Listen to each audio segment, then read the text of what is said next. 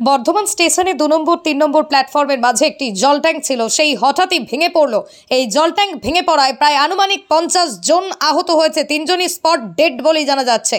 বর্ধমান থেকে নিজস্ব প্রতিনিধির report, crime press, Bengal news.